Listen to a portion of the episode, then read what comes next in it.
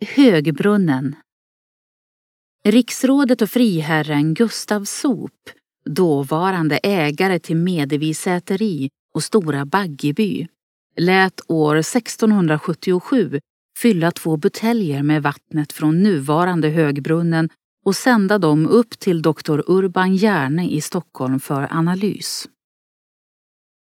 Den 25 juli 1678 anlände Urban Järne till Stora Baggeby hage tillsammans med flera betydelsefulla höga herrar för att analysera vattnet på plats.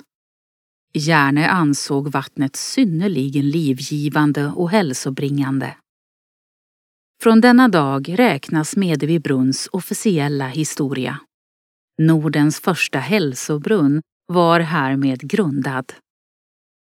Högbrunnen är den enda källan i Medevi som det fortfarande går att dricka vatten ur. Brunnen är i själva verket en underjordisk bäck som rinner 180 centimeter under marken. Den rinner mot norr och från början var det en så kallad surbrunn, vilket innebar att vattnet var naturligt kolsyrat och rikt på mineraler. Med tiden har källan lakats ur och bubblorna är borta. Upplev flera berättelser och objekt på plats med Geostory-appen. I appen kan du också tävla om att bli väktare och beskyddare för dessa. Finns där appar finns. Har du förslag på intressanta och bra berättelser som du tycker borde finnas i Geostory?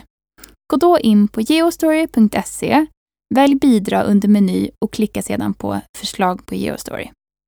Vill du även hjälpa till och sponsra redan inlämnade historier kan du välja insamling och sen sponsra med det du vill och kan. Vill ditt företag höras här? Kontakta då oss gärna på info.geostory.se för att vara med och sponsra